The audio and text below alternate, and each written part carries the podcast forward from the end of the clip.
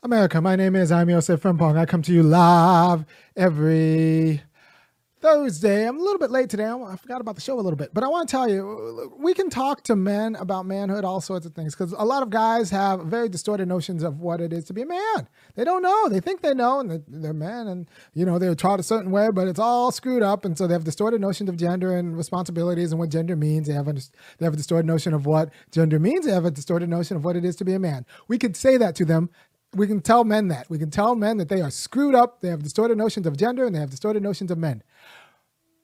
We can do that and you'll get plotted to, and it's a very needed intervention on uh, some class of men. However, we have a hard time doing the same thing about women. But why is it so hard to believe that women have a distorted notion of what gender means and they have a distorted notion of what it means to be a woman and that it might be self serving? They have a notion, and this is why I get in trouble with feminists because I think feminists are a problem. So, um, so if you have a distorted notion of what gender means, and you have a distorted notion of of what it means to be a woman, then like someone needs to there needs to be an intervention that happens, and you know a lot of gender is of kind of a a cover for a form of tyranny.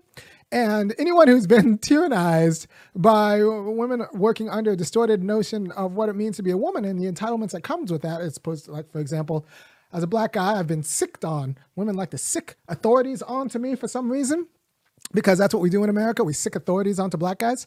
And if you don't understand that as being like an articulated part of womanhood, then like you're distorted about what being like what womanhood is.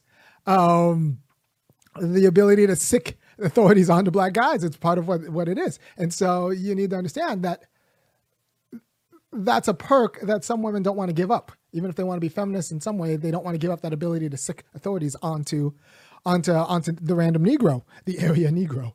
So um, there are aspects of, of, womanhood that women don't want to admit are aspects of womanhood that need to be redressed because they're also part of an unjust society. And since all of these identities are kind of worked together, if you have a distorted notion of gender, for example, it'll end up becoming well, it, it ends up becoming anti-black really soon, really quickly. For example, if you have a distorted notion of gender that you don't want anyone that you don't think any man has any authority to tell you about, all right, so all of a sudden, your distorted notion of gender goes into no man to tell me not just about what it is to be a woman, but also motherhood, right? So now I'm in a place where not only I cannot tell you anything about um, what it is to be a woman, I can't tell you anything about what it is to be a mother. Meanwhile, you're screwing up raising your kid that now I have to deal with. Or might shoot me. The Buffalo shooter was given a gun by his mom. the Buffalo shooter, the guy who shot up the uh, the grocery store. So I'm not supposed to say that she has a distorted notion of what it is to be a mother. How dare you tell me what it is to be a mother? Well, this is the problem, right? I need to be able to tell you what it is to be a mother because you have a distorted notion of what it is to be a mother because you raise people who shoot people. Um, and so this idea that just because you've worked hard and you love your kid means that you're very good at this thing called mothering uh, is is is confused. And if you're going to hide under gender about why I can't critique it, that's going to be a confusion too. So we need to talk to uh, we need to talk to women about women. We need to talk to trans people about trans people. I was in a conversation today with uh, a, you know a trans person, and they were saying that like, well, you know, they're trans before they enter any room, so it's like it's not as if their their identity is realized in the institution. Their identity exists prior to their entering the institution. And I, I thought that's pretty ridiculous. It's, it's kind of a ridiculous stand to think that you have an identity before you actually participate in any institution. Um, for example, my dad from Ghana, he was not black before he came to the U.S. he was, I mean, he was gonna, he was from his tribe. He spoke Twi. He was uh, from Ghana, but everyone in Ghana is black, right? So like, you're not black black until you're in the U.S and a lot of white people from you know Ireland or, or, or, Slovakia, whatever, they weren't white until they came into the U.S. And then they, and then they, because they, being white meant they treated black people like that way. So like these identities are constructed through interactions in society, right? So this, uh, so uh, you know. I suggested that like it's possible that she has a kind of a, a confused notion of how these identities work if you think that they're pre-social in every way we can't make sense of like you can't make sense of anything about gender or or sexuality or anything without social institutions. It's embedded in what it is to be us. Like we're social creatures, so it, it makes sense that all of these identities are, are, are abstract to the point of worthless until we talk about the social institutions through which they are realized. Right, but I'm not supposed to say that because uh, this person was trans, and well they're trans and wrong about sexuality. And you know it's hard critiquing trans people who are wrong about sexuality because they put a lot of time and effort and hormones and paperwork into like becoming what they are. And i support them and i'll confirm them. Like that's why confirmation is relevant because it's socially constructed. If it happened before that like the society confirmations wouldn't be that big of a deal. But um, so you know, it's hard. They put in all this effort only to be fundamentally, not fundamentally, but deeply confused about what it means uh, to be gender. Like, like so, uh, that's that's on them. But I'm not going to hush about it because it ends up being my problem because that identity ends up um, uh, distorting other identities. For example, you got a guy at the Washington Post, Dave Weigel, who got fired for retweeting a joke that some people think was sexist, and even if you, the joke was sexist, it um it's not, you you can't just like fire someone over their bad taste sense of humor, right? It like didn't have the national word, or for women it didn't have the c word or anything like that. It was like it was a bad joke. You could say it created a bad hostile environment, uh, a hostile work environment, but he he tweeted on his personal Twitter account, so he gets to say things that he thinks are funny on his personal Twitter account. But anyway, so they, they suspended him. They suspended him. And you don't want a world where people can't talk for fear of being suspended from work. that is a form and a problem of of yeah, that is a form and a, a, a, problem that should be covered under the First Amendment. Like, we need political speech, and that kind of speech matters. Jokes matter. There should be some sort of protection from civil um, haranguing, right? Like you can't call and the joke wasn't hate speech. And if insofar as that was hate speech because someone felt some sort of way about it we need to redefine hate speech because it can't just be that. It can't be speech that just makes people feel bad. I make people feel bad every day. You can take any three hours of my day and just like cordon that off and that will be considered like and like you, you, take any transcript of anything I've read or you know, said in any three hours of my day, and you could find something that abused somebody.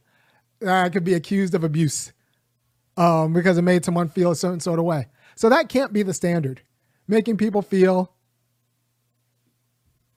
a certain sort of way because of your speech. And so if we can't critique women on how they consider gender, then like we, we, we pretty much ceding them an entire bazooka and like this is this is gonna stuff that's gonna end up like break it breaks bad in awful ways. We can't call Elizabeth Warren a liar for like trying to like weaponize her gender against Bernie Sanders by saying that he said that women can't be presidents. Bernie Sanders did not say anything like that. Liz Warren lied, and we and we couldn't talk. We couldn't call Liz Warren a lying liar who lies because it's somehow déclassé to do that. Although we all know she just lied because she wanted to to, to get an edge.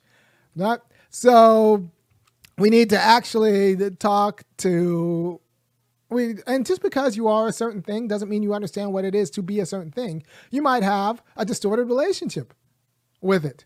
For example, some people who uh, get laughed at, some people um, some people have a distorted notion of reality, right? So, for example, some people think they're funny, but really they're just really good looking.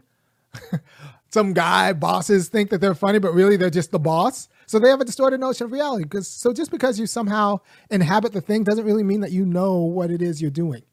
You don't know what it is you're doing. By the way, if you support what it is I'm doing and you think more people should support what it is I'm doing, then go over to www.funkyacademic.com and kick in 5 15 and $50 a month. Because nobody else is going to tell you to talk the truth about, talk the truth to women about womanhood um, or you know gender. Like we we have to be able to say that blank and blank woman doesn't have any like is confused about what she's talking about, even if what she's talking about is gender, because it's not just gender. It'll it'll all of these identities are realizations of kind of the same kind of thing. So it'll be motherhood, then it'll be parenting, and then what it is to be a marriage, and like if you give people that kind of uh, trump card in one aspect of their identity, since they're all linked it'll be weaponized in all aspects of identity and pretty soon and then you end up with kind of vacuous political talk right So it's possible. I don't know what it's like to be black in America. I I could. It's possible. It's possible. Like if someone said like like I I I I I'd like to hear it. I'd like to hear the argument before I say out of hand. Right? I mean, if you grow up and if you're like one of the small percentage of black people who grow up and like, you know, uh, uh, a neighborhood that's not representative of black life, representative of black life or white life, honestly, then you might be confused. I mean, that might be confused, and you shouldn't actually probably be speaking on behalf of of, of black people. But um, and you know, some people grow up in those neighborhoods and are, are confused about what it means to be black, and um, and they need to be talking to, and they they could even get talked to by a white person.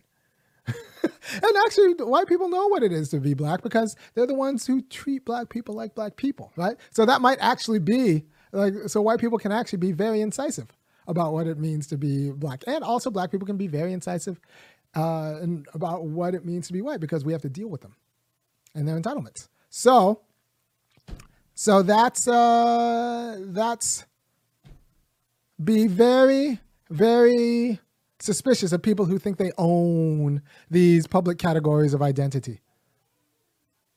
Be very very suspicious of them because they're trying to own them to weaponize them against you and your justice claim. All right. So, thank you for the time. I hope this has been helpful. Look, I have to, I'm going to scoot out. I have to scoot out um, for the next, I think, two weeks. I might be back in, in, in, in a week, but I definitely aren't going to be here for next week. I got to go with the family and do some family things about um, uh, for the next week. So I'm not going to be here next week. But I love you. I appreciate you. You guys do good for me. I do good for you. Go back, look at a backlog of some of the videos. I've been doing saying some fascinating things over the last um, over the last stretch. So you know, go back and refresh yourself. And I will see you. Um, I will see you in a week and a half, uh, talking about something completely different. But just know that if you can't talk to women about womanhood, they're going to use womanhood against you. yeah, yeah. Um, if you can't talk to women about womanhood, they will use womanhood against you. Uh, and just because, and same with trans, trans, like everyone, everyone these are public identities worked out in the public. So they need to be worked out in the public and everyone has a say. Like some people say it might be bad. It might be like, not particularly insightful um, or like explanatorily powerful. But, you know, they have to have a say because nobody has some sort of ownership over these public identities. It's, they're worked out. They're like language. They're worked out. They're worked out among the people. All right. Thank you for your time. And I will see you in a week and a half. Peace.